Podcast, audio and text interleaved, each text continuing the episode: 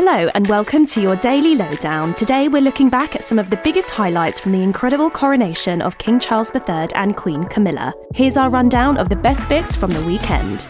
It was an incredible day that will go down in history. Thousands lined the streets of London to witness the coronation of King Charles and Queen Camilla at Westminster Abbey on Saturday, the 6th of May. Shortly before the service, the royals arrived in their finery, including Princesses Eugenie and Beatrice with their husbands, followed by Zara and Mike Tindall and Prince Harry, who had flown in for his father's big day the night before. The Duke of Sussex was warmly welcomed by his cousins before he took to his seat in the third row next to Jack Brooksbank. Harry's wife, Meghan Markle, was not in attendance. Instead, the Duchess remained at home in California with their two children, Prince Archie and Princess Lilibet, as the family celebrated Archie's fourth birthday. Many big celebrities were also in attendance, and pop star Katy Perry even went viral online when the California Girls hitmaker was spotted looking a little lost as she searched for her seat in the Abbey. Katy saw the funny side and then took to Twitter afterwards, assuring her fans not to worry and that she found her way eventually. The service saw many moving moments, including the king taking an oath before he was anointed and crowned. His eldest son, the Prince of Wales, then approached the king to perform his ceremonial duty. William pledged his loyalty before kissing his father on the cheek.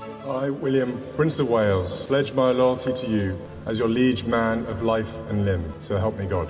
After the service came to an end, it was time for the King and Queen and senior working members of the royal family to return to Buckingham Palace. The royals appeared on the balcony to greet the crowds before watching the fly past. Hello was on the ground reporting on the big day and were joined by royal commentator Elizabeth Holmes to discuss all the big moments and what she was looking forward to most. This is a moment in history that we haven't seen for 70 years. I think it will be lovely. The celebrations continued well into the weekend. Sunday saw royals Princess Eugenie and Princess Beatrice come together to host a big lunch in Windsor, which was put together by the team at the Eden Project. The Prince and Princess of Wales also made a surprise appearance outside Windsor Castle to greet the lucky members of the public who had tickets for the big concert. And Sunday evening saw the highly anticipated show stopping concert take place to celebrate the coronation, featuring huge stars like Katy Perry, Lionel Richie, and Tom Cruise. Katy performed big hits for the crowd, including Firework, while Lionel Richie had the crowd up and dancing with his brilliant set. Meanwhile, British pop royalty Take That also performed for the audience with their rendition of Shine, Greatest Day, and more, as Italian opera singer Andrea Bocelli wailed with his incredible vocals.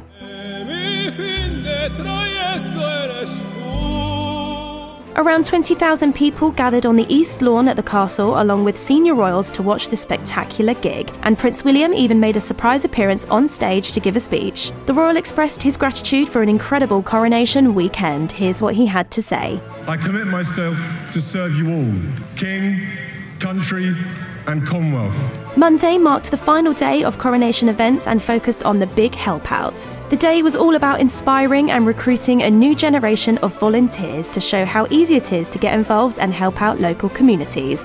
We can't think of a better way to round off an incredible weekend to remember. And that's your daily lowdown coronation special from Hello. Make sure you check out our social media channels and head over to hellomagazine.com for more coronation content, photos, and videos.